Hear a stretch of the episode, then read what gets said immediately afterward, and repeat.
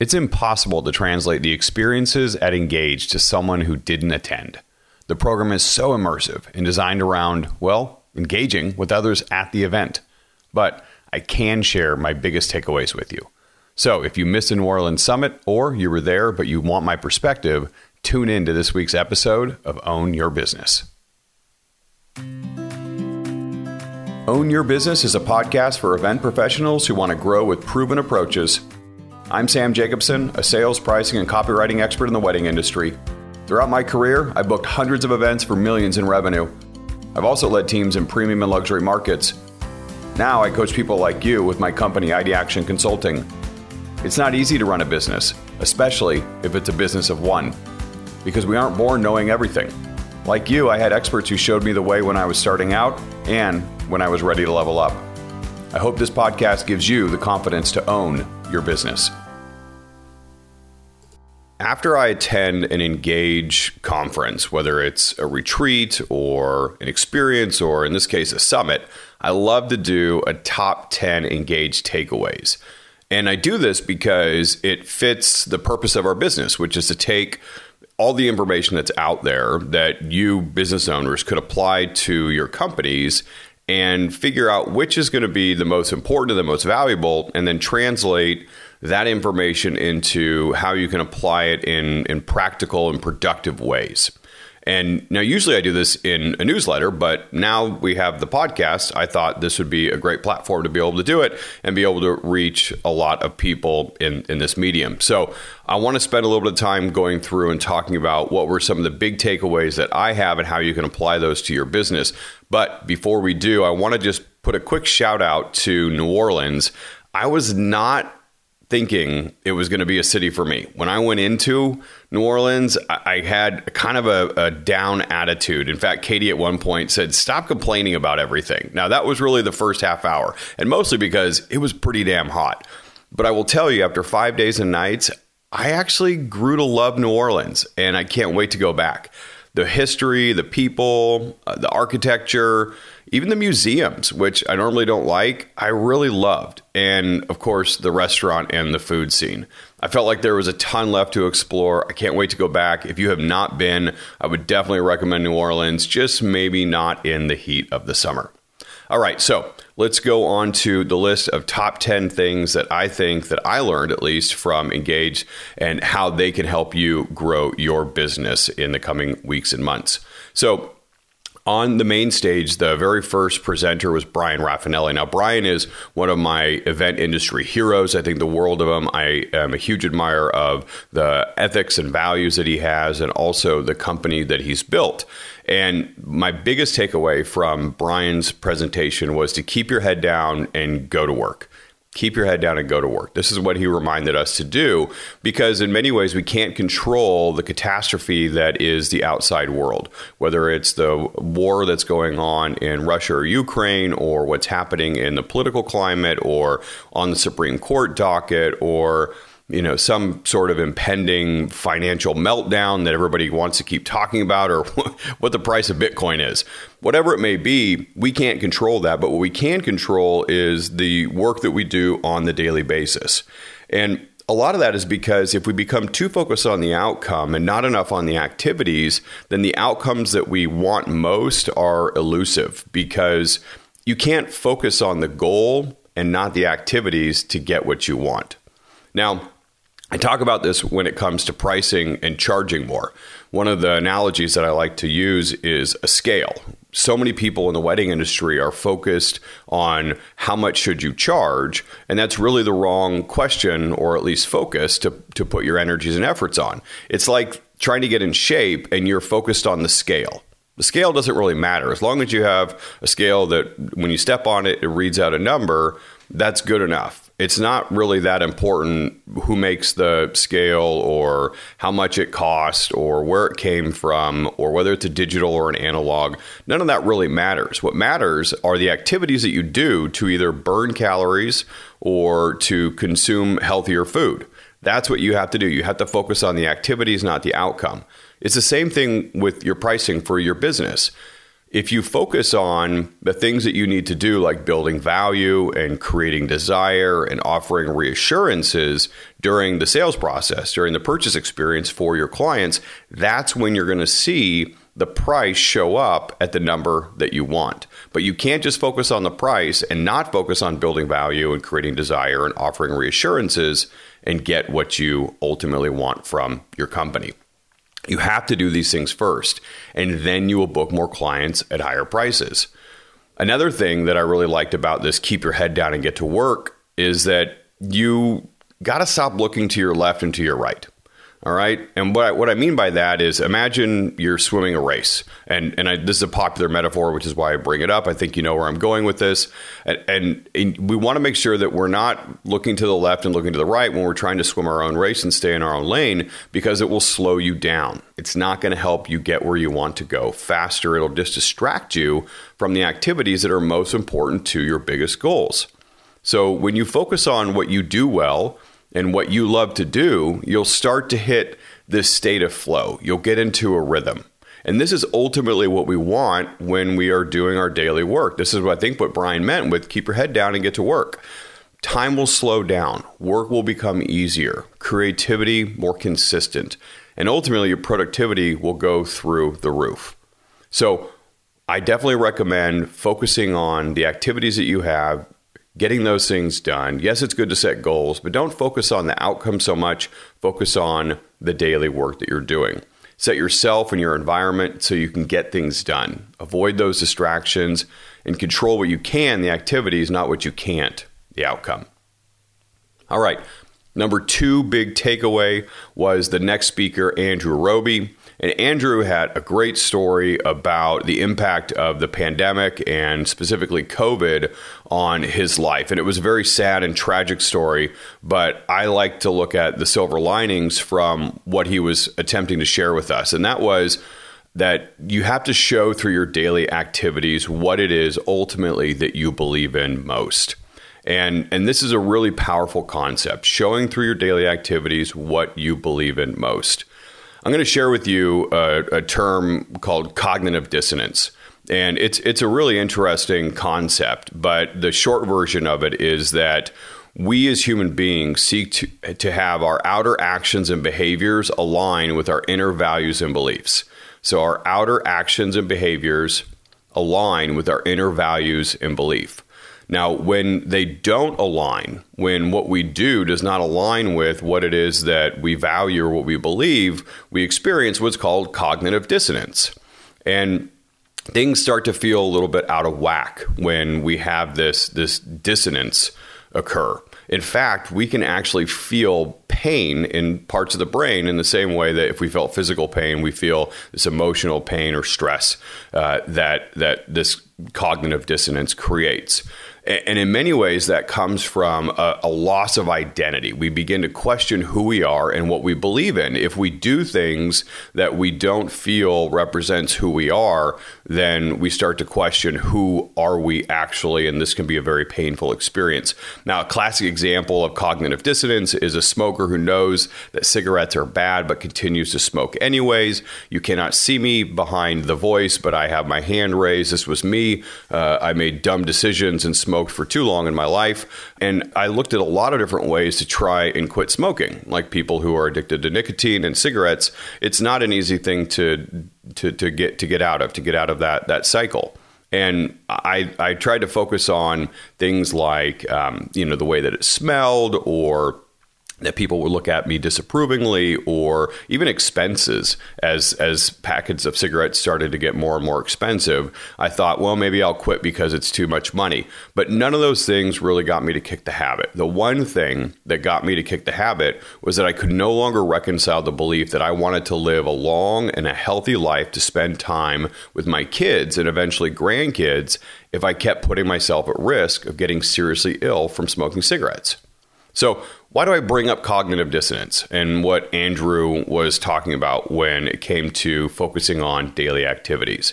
That's because if you live your life out of alignment with who you feel that you are, who you believe that you are, and what values represent you, then you will feel it in the activities that you do day in and day out. You'll start to question who you are and what you represent. And ultimately, you'll have less conviction in the work that you're doing for either A, your company, or B, your clients. And so we always have to ask ourselves this question Do we think that it's fair for us to tell ourselves one thing or even tell our clients one thing, but then we do a different thing day in and day out? Are we who we say we are in our daily behaviors and actions? And if we're not, if we if we grapple with that cognitive dissonance on the regular, then it's a recipe for burnout. We know that one of the most important things that you can do to prevent burning out is to make sure that you're tying in your daily work with a sense of purpose. Why do you do what you do? The more connected you are to this on, on the daily basis, then the more likely you are to find that sense of purpose in the work that you're doing and to connect the activities that you do with the the, the experiences that you, that you have. And so it's super important to know that and, and remind yourself every day before you start work, before you go into any activity, really. Now, for me, I love helping people find success with their business. I seriously have wanted to do this since I was like 16 years old. I actually went to college to become a management consultant. I know that sounds crazy to most people, and it did to me too. After my freshman year, I took a year off and decided to get into English and eventually history. Uh, and, and, only after uh, 15 or so years was I able to go into that career. But I've always wanted to help people find success with their business, whatever that may look like to them. And that's why I'm a business coach. It fills my cup. I don't know if you've heard of this, but it's called the helper's high. I feel that. I feel that every single day when I get off the phone with clients. It's that feeling that you get when you see someone else reach their goals or achieve something big because of the work that you did to help get them there. That's why I do what I do. That's why we, as a company, ID Action, that's why we offer the services that we do. And it's one of the big reasons that I don't burn out. And I feel like I'm burning the candle at one end rather than both ends. Not only do I love what I do, but I remind myself of it every morning when I go through my journaling exercise. And I hope that it comes through in my work with wedding pros, not just one on one work or group trainings or presentations like the Engage breakout session that we did, but also on the podcast yeah, I do it because it's helpful to you, but ultimately, it's the thing that makes me feel good more than anything else. And what Andrew reminded us is that we have to make sure that we take every single day as an opportunity to do the things that align with who we are and, and what we believe that is our purpose in this world. All right. Big takeaway number three Randy Fenoli. Uh, Randy Fenoli is always entertaining, and I wasn't sure what to expect, but Jill Meister did a great job interviewing him, and Randy shared lots of big takeaways, including that how important it is to know your goals and to remind themselves, remind yourself of those goals every day. Uh, another thing that I thought was really important, he said, tell people the truth no matter what, and they will respect you and desire your services because of it. And then this other thing that I thought was really important that he mentioned was to find out who's the ultimate decision maker, who's in charge, and sell to them rather than to the first person who comes to you. And he was specifically talking about mothers of the bride who are in the salon when they're making the decision on the dress. You got to recognize when the mom's making the decision. And when that's the case, you got to sell to the mom. And, and that's certainly the situation for all sorts of behind the scene decision makers. But the most important takeaway that I got from Randy's conversation was that you have to stretch your way of communicating to the person that you're talking with. And he, he even used the words mirroring and reflecting the experience that they want. Now, all of you know that I'm a huge believer in stretching your communication style to make sure that you are matching it with the way that the person you're talking with or writing with wants to communicate themselves. And that's because the, the golden rule is out, right? The golden rule, which is treat others how you want to be treated, is an inherently self centered way of looking at how to behave and treat other people.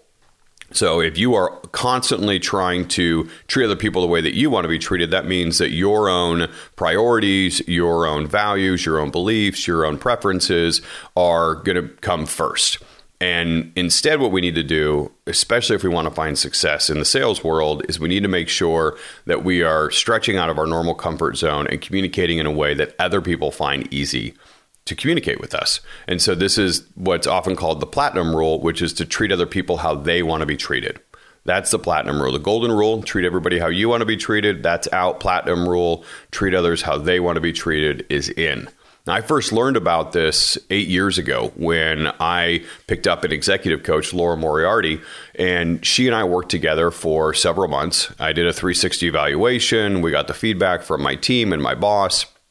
And we went through and we started to create a coaching plan for how I could improve my own leadership and communication skills. And in, in the process of doing this, I learned about how to stretch my communication style from what was easiest for me to what was most effective for the person that I was talking with. And ultimately, uh, a couple years later, I turned the communication styles that I learned from Laura into the four different buyer types that you've heard me talk about on this podcast and in a lot of the content that we share.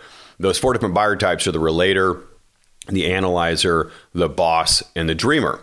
And being able to identify and then stretch your communication style to one of these four, depending on who you're working with, is easily one of the top three skills that you have to develop if you want to sell well to all different buyer types, not just the one that you have an affinity with naturally. Now, a couple of days ago, I was actually on a one on one call with one of my current photography clients, and she and I were talking about how her sales work has gone over the last several months since she signed up for the Blueprint to Book More uh, online course that we have and done some one on one coaching with me. She said that it's been a huge help in converting more of her inquiries. And and one of the things that she said, and I thought it was so perfect, she said, Why should I settle for making it easy to book only one type of client? When I could learn how to book all of them equally well? Why settle for making it easy to book only one type of client when I could learn how to book all of them equally well? And I love that because it's so true. If you're only able to communicate well with one type of person, out of the four main buyer types, it's going to be really hard because you're only able to book your ideal client rather than any kind of client. And so it's such a good reminder that Randy brought us, which is to do what you can to make it easy for people to connect with you in ways that don't require a lot of effort on their part. You'll likely get a lot more yeses from them. The number four big takeaway that I want to bring up was something that came up in the media panel. Now, the media panel had, I think, almost a dozen uh, editors and, and bloggers and publishers within the wedding industry. And it was led by uh, my friend, Steph Kane. And one of the things that came up was how important it is to turn to the data to see what will drive your business decisions. Turn to the data to see what will drive your future business decisions. And that's because everybody on the stage agreed that your customers already know what they want most from you. And if you pay attention and listen to either directly or indirectly what it is that they're sharing with you, they will let you in on exactly what it is that they want more of. Now, remember, ultimately, your business exists to solve customer problems. That is why you are in business. That is why your business will continue to survive if it does, because you are solving customer problems. Now, you may love what you do, and your clients may see it as beautiful work of art, but the minute money exchanges hands, it's a financial transaction, and that changes things. If you want to find success in business, you have to identify where there is a gap between supply and demand. I remember reading about this in a book that I read on e commerce. This was, I don't know, maybe 10 years ago. And the author was talking about how to come up with a business that you may not even know needs to exist until you do the research. And what he recommended doing was going into Google and looking for where there was a high demand for uh, a keyword search. You know, wh- what was coming up, what was being plugged into Google as a question or a need that consumers were looking for on Google, and then where was there low competition for delivering information on that particular keyword or set of keywords.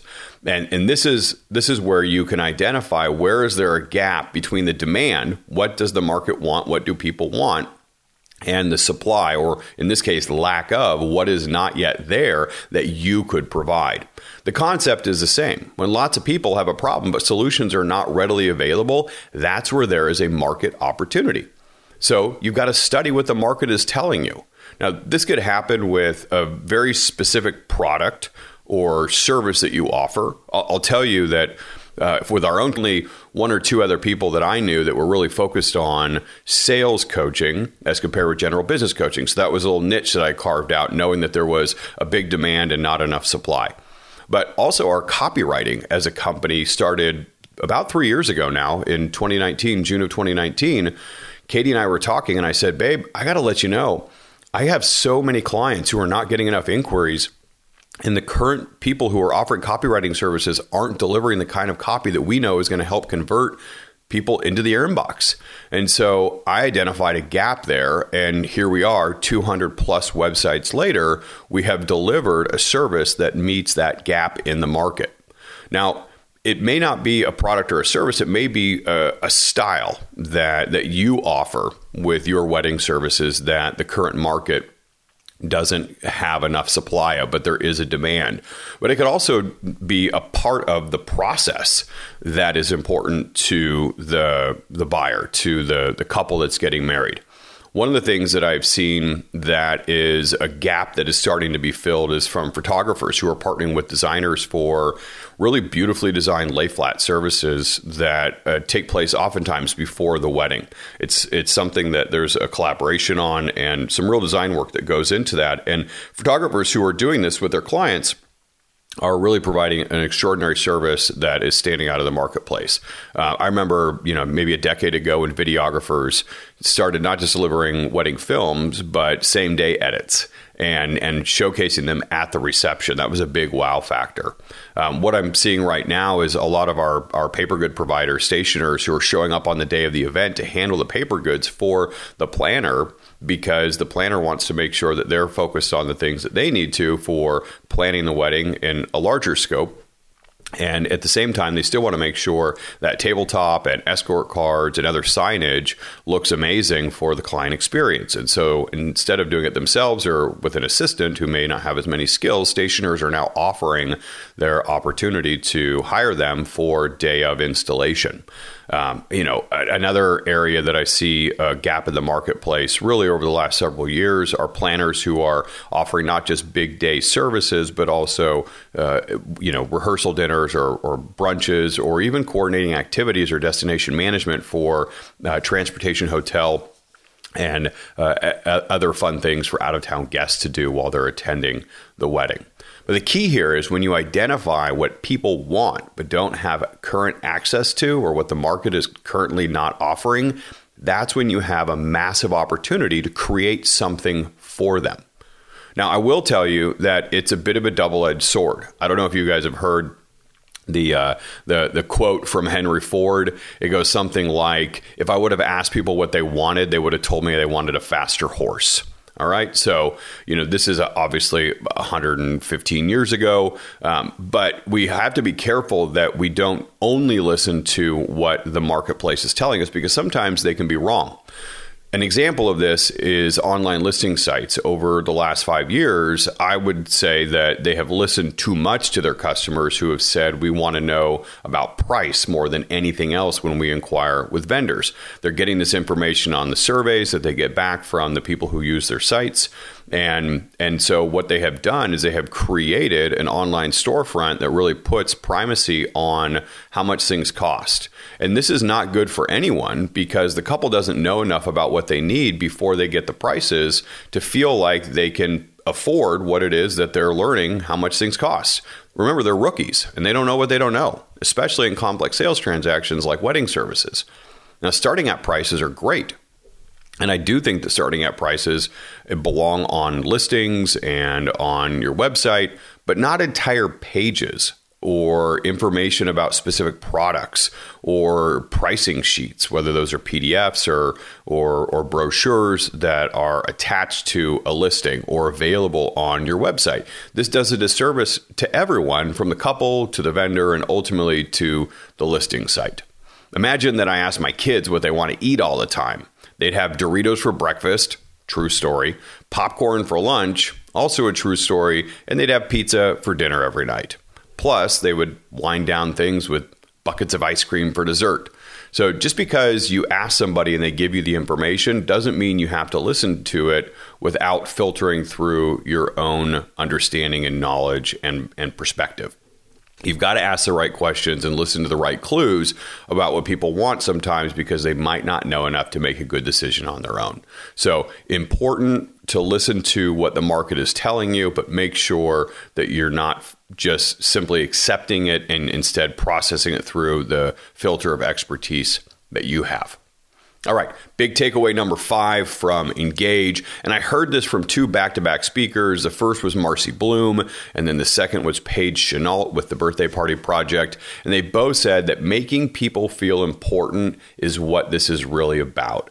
Making people feel important, making people feel celebrated for who they are, that's what this is all really about. Now, I, I have to tell you, this was the first engage that I can remember where I did not hear or see the direct quote from Maya Angelou. People will forget what you said, people will forget what you did, but people will never forget how you make them feel. Usually, I see this quote come up several times during the presentations over the two or three days of talks and and maybe that's why I get to bring it up on on this top 10 takeaway summaries because nobody mentioned it, which was a first for me. So I'm going to mention it because it ties in to making people feel important and that's ultimately what they really want. One of the things that's surprised me about the context that I hear people talk about this Maya Angelou comment is that usually the person who's presenting the ideas doesn't actually spend a lot of time talking about how to make people feel good about whatever it is that they're doing, whatever interaction or service or product that they're offering. I mean, how do you make someone feel seen and heard and celebrated on social media? This is a legit question. How do you do this? for your couples? How do you do this on the website? How do you make people feel seen and heard and celebrated on the website or when they inquire? Or how about this one, when they read your contract? How are you making somebody feel heard when they read your contract, which is out to provide protection for you? Or what about when they get a questionnaire from you about their wedding day? Oftentimes, we look at this as a way to pre qualify clients. How can we make it hard for them to inquire? How can we ask them the questions that we want to know to see if it's worth our time or if we have to weed them out? How can you weed out weeding out from your vernacular, from your language, when you're thinking about how you make people feel when they inquire for your services? That's what I want you to take away from this particular point that Marcy and Paige and so many others have brought up is that when you interact with your clients, what feeling are you creating? How are you making them feel? We say we care, but then we don't always, or even most of the time, do a good job of putting other people's feelings first. We put our own. Or maybe it's not our own feelings, maybe it's the profit that we have for our company or the workflow and how easy it is for us to operate it. Or maybe it's our own reputation or the creativity that we get to pursue as service provider. Now go back to what Andrew Roby said. We have to put our daily activities first if we want people to see who we are and what we believe in. So, if you are going to design a business around serving others first, you should do that. You should serve others first.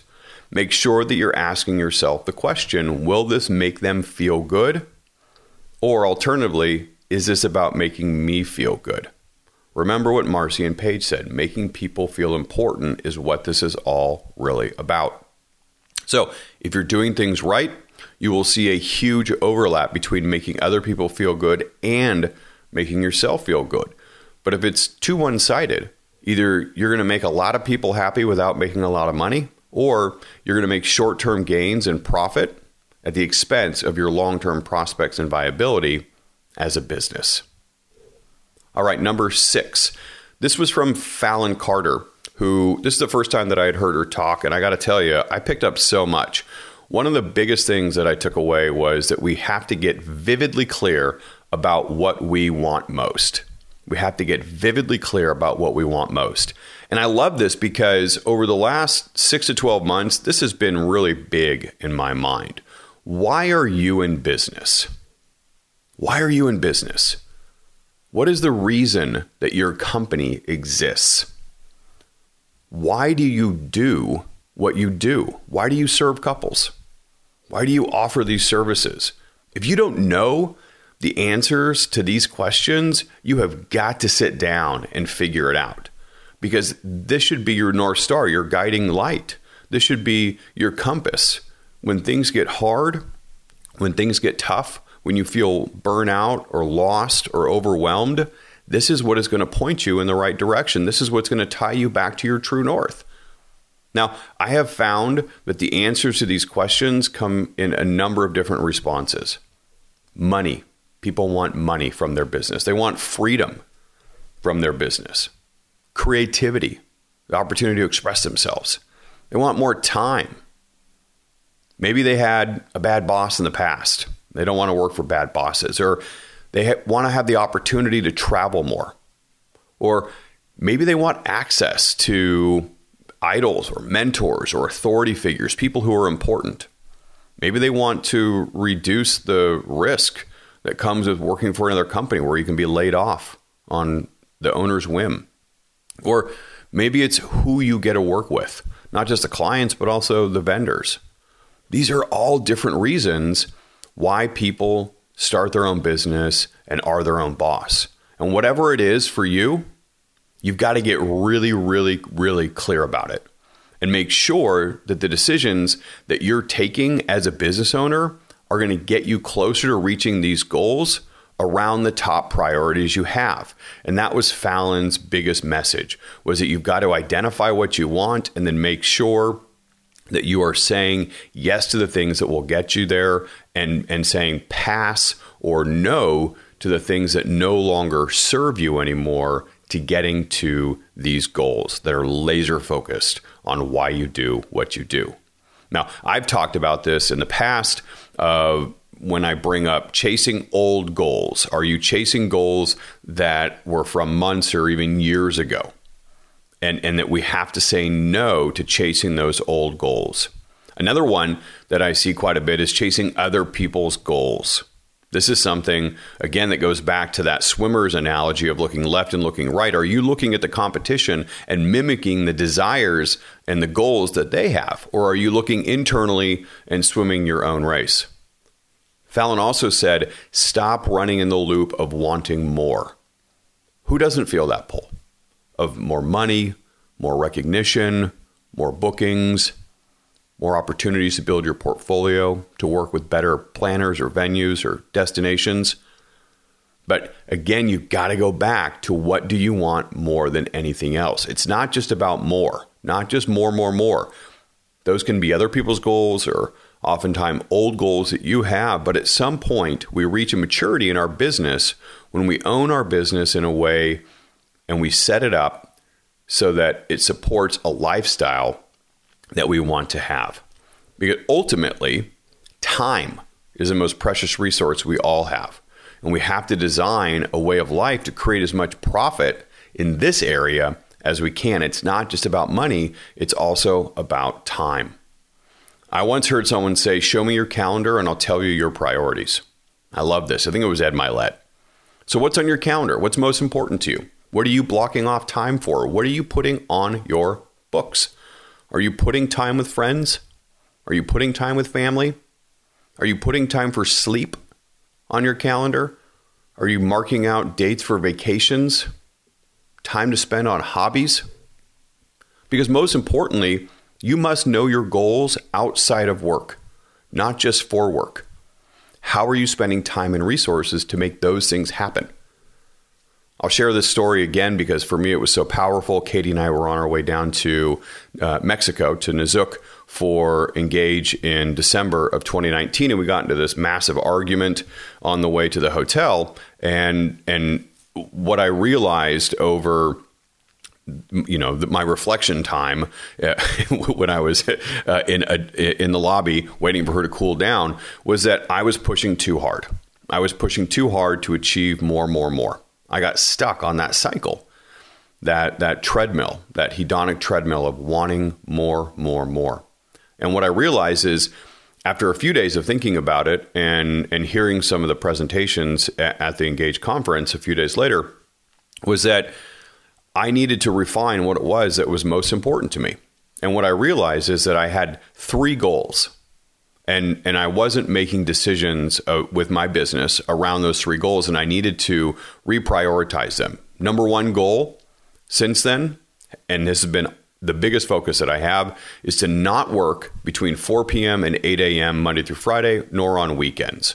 Why? Because I want to spend time with my family, my kids, and my wife, and other family that's close to me.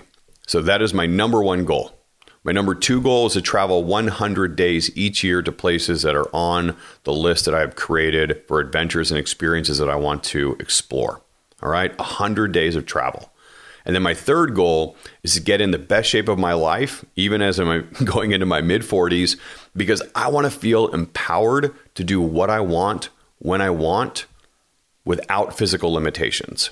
I want to be able to go on a hundred mile backpacking trip. I want to be able to hang out with my kids all day at Disney. I want to make sure that I can spend time doing the things that I love doing in the outdoors and not feel limited because of my physical health. And so these three goals of when I work and and where I travel and how I feel are always at top of mind when I'm making decisions about my business. It's not will this make me more money, it's will this help me work less?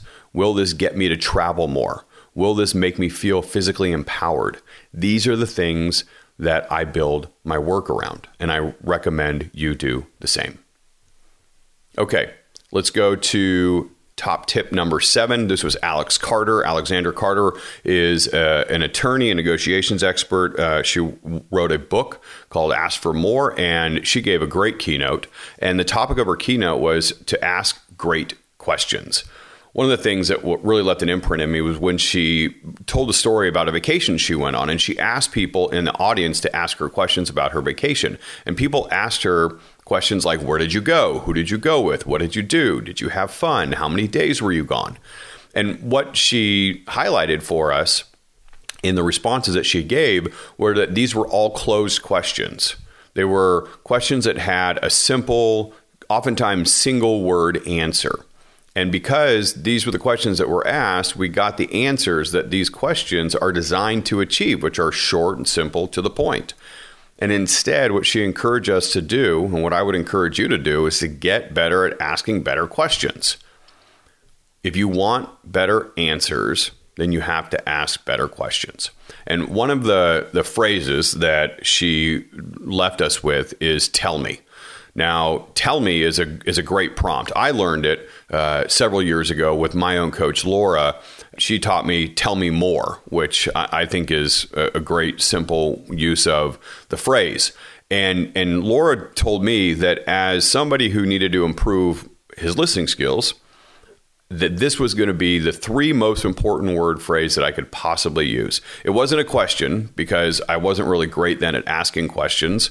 And to improve that, I was going to tap into a strength that I have, which was a direct request. That's something that naturally comes to me. So, Tell Me More was a great way for somebody like me who is just learning how to ask great questions to get better answers from people that I was talking with. And that's because it gets people to talk.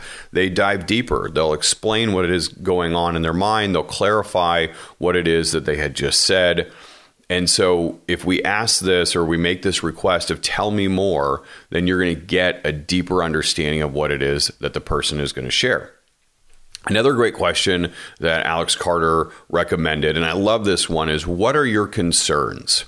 What are your concerns? And it, at the at the foundation of it, it's to stop guessing and instead to start knowing what the topic of conversation should be about. Like the media panel that I mentioned a couple of points ago, listen to what your customers are telling you and then respond with content that's driven by the data that they're sharing. What is it that people want to talk about? Ask, what are your concerns? Uh, sometimes I'll I'll put it in a funny way of like what's giving you heartburn or you know what keeps you up at night about this thing that we're talking about or uh, if I really know the couple well or the person well I might say well, what is the last big argument that you got uh, about this topic? You know, what, what was it that you were fighting about? These are things that give you insights into what's most important and what's holding people back from moving forward.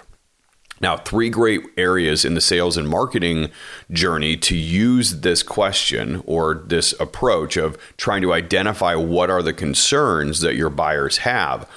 Number one, when you're learning about what drives your ideal client to make purchase decisions through feedback forms and questionnaires, you have got to ask them what their concerns are. One of the things that, that we ask our clients' clients when we're conducting brand communication strategies or doing copywriting services is that we will literally ask their clients, what was the one biggest hesitation that you had before saying yes to booking whoever the client is? Another question that we ask is what were you most concerned about when you were looking for a photographer, planner, station, or whatever it may be? So you, you want to ask these questions on your feedback forms and questionnaires. The second area that you can use this in sales and marketing is when you're asking questions on a discovery call. Remember, the discovery call is to help you learn what they want and need the most, but it's also to help your buyer discover what it is that they want and need the most. So, by asking them questions like what are your concerns or what are you most nervous about or, you know, what's holding you back, what's giving you the most heartburn about moving forward with whatever it is that you do, if you ask this question, you will get the biggest objection that you have to then overcome. And that's something that not only you need to know, but they need to know so that when you deliver the answer that is going to work, they understand that they've reached the finish line and can now make a choice. The third thing that you can do during the sales and marketing process is that when you're trying to close a deal, you can ask people directly, just like Alex Carter was talking about, what's holding you back from saying yes to us working together? What are your concerns about the proposal that I have put out? Don't assume that it's price. It could it could be something entirely different. You want to make sure that you are getting that information before you assume what it is that is holding them back. And one last piece of advice don't just stop with the first person who inquires. Make sure that you're asking the first person who inquires what other people in the decision making group have that is holding them back. What are their concerns? A lot of times when you get ghosted, especially later in the decision making process, it's because other people have concerns that you have not yet identified or found a way to help overcome.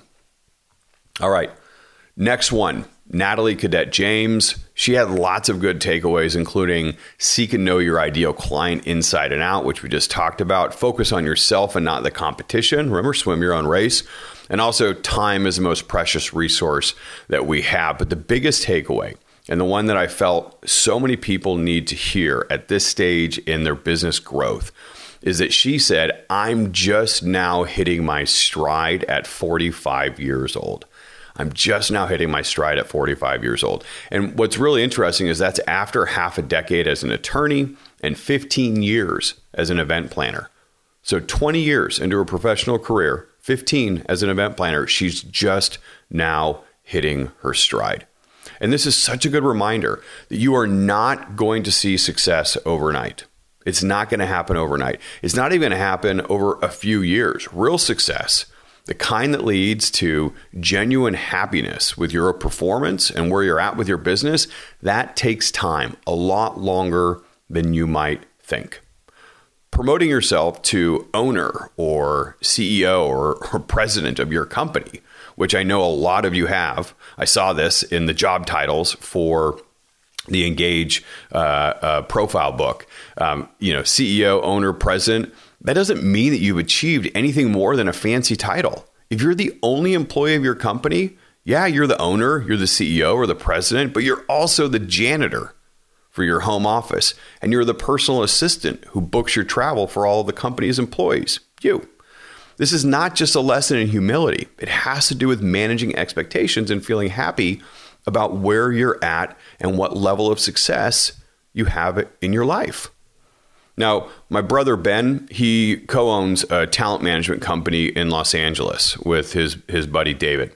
And before that, he and David were both one of the youngest partners at big talent agencies.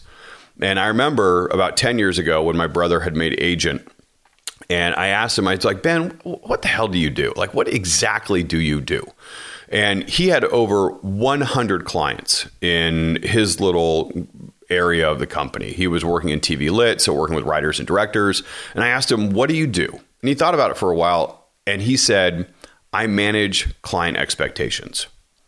That's what I do. I manage client expectations. And by that, he meant that he was constantly working to find talented people who had the ability to do great things, whether that was to be a showrunner or a writer or a director or whatever it may be. And then he was going to match them up with studios who could tap into that talent. But he also had to make sure that their hopes and dreams were realistic when he started working with them. If they weren't, how was he ever going to make them happy?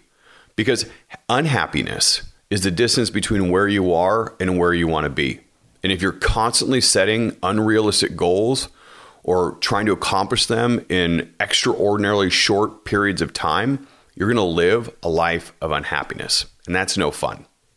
Success the top planners or photographers or floor designers or stationers or whatever field you're in, that takes years and years and years. You have to go through a lot of repetitions hundreds, maybe even thousands of clients and projects.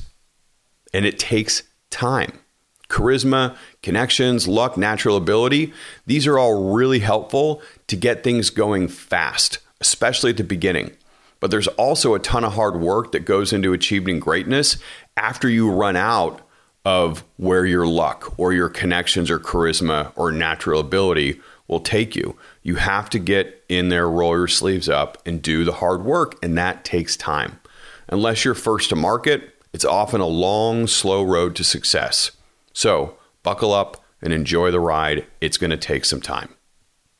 All right, here's another one that I love. This was from Cindy Novotny. Cindy had uh, easily my favorite line of the entire conference. She said something to the effect of, I think it's so important to talk to everybody on the phone to really qualify them as potential clients that I'll put my phone number up in a bathroom and answer every single call that comes through.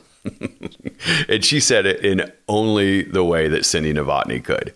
So I thought that was a very funny takeaway, and and again talked about how important it is to get on the phone to discover whether or not and qualify a client to see if, whether or not they're going to be a good fit for you. But the one thing that I wanted to share with you, and this was such a simple concept that I thought was really important. She asked, What's the difference between a thoroughbred racehorse and a greyhound? What's the difference between a thoroughbred and a greyhound? And that's that the horse runs because he wants to win, the dog because he's motivated by the rabbit. Now, what you're really getting at here is that you have to do it because you want to do it, not because of some external reward. You have to do what you want to do because that's something that you believe in, you're passionate about, you're driven by internally, intrinsically, not because of an external reward or some sort of extrinsic desire that you have. Not the carrot, all right? And not the fear of the stick. This was something that I first heard about when the author Daniel Pink wrote about it in a book called Driven. And if you haven't read it, I would absolutely recommend it. It's a fabulous book, very easy to read, and it's really informed a lot of what it is that I have done in trying to create the kind of culture or supervisor supervisee relationship in the companies that I have operated uh, both in the past, now, and also on direction to my clients. And really, what Pink talks about is that there are three things that you need to make sure are set and in place for somebody if they're going to achieve greatness within their line of work, and that is autonomy, mastery, and purpose. So if you give people enough autonomy, independence, and freedom to do things their own way, it, eh, they are driven by an internal desire of mastery, competence. They want to have the skills. And ultimately, if you connect that with a sense of purpose of what you're doing and why it matters to the people that you serve, then you're going to find that people, employees, team members will contribute well. They will they will achieve great things. So autonomy, mastery, and purpose. This is what drives us to do well. And ultimately, what you have to do is create a job for yourself at your own company where you're, you're the president, CEO, and owner of your company, but you're also eh, maybe the only employee or one of the few employees. You've got to make sure that your job has those three components in it as well autonomy, mastery, and purpose. You won't need money or recognition or followers or other external motivators to drive you to achieve success if you can set up your position in this way. Go back to what Fallon said clarify vividly what you want. This is so important when you're thinking about this internal or intrinsic drive. When I ask my clients and colleagues and friends who own businesses what they want most, here are some things that I hear from them. recognition. And, and this is a big driver. I get that. Esteem is a big psychological motivator, but you can be the one who gives that to yourself. You don't have to get recognition from other people to find success. It's good enough. And in fact, it's probably most important for you to be proud of your work and to look on the work that you do for self satisfaction and contentment. You don't have to look for others for approval. Another big reason that motivates people internally is this sense of purpose, and that's serving others to experience that helper's high that I talked about earlier. What fills your cup? And if you can find something that fills your cup and make that a part of your daily activities, then your strong sense of purpose is going to be an internal motivator. It's going to make you that thoroughbred that's going to want to win for the sake of that purpose that's driving you forward. Another big reason that I hear is creativity. And, and that's about getting what you can from the work that you're doing, but also realize that you can be creative outside of work and that it can come from hobbies or non professional pursuits. So, yes, I love that you're driven by creativity, but don't get stifled by the the need to be creative in every single project that you do that may be a big internal motivator for you but recognize that you can get it outside of your day-to-day work only the truly fortunate and lucky are going to have ideal clients to work with every single project. For most of us we have to settle for most of the time and just know that just because you don't get to express that creativity on every project in the way that you want doesn't mean you can't find it outside of work.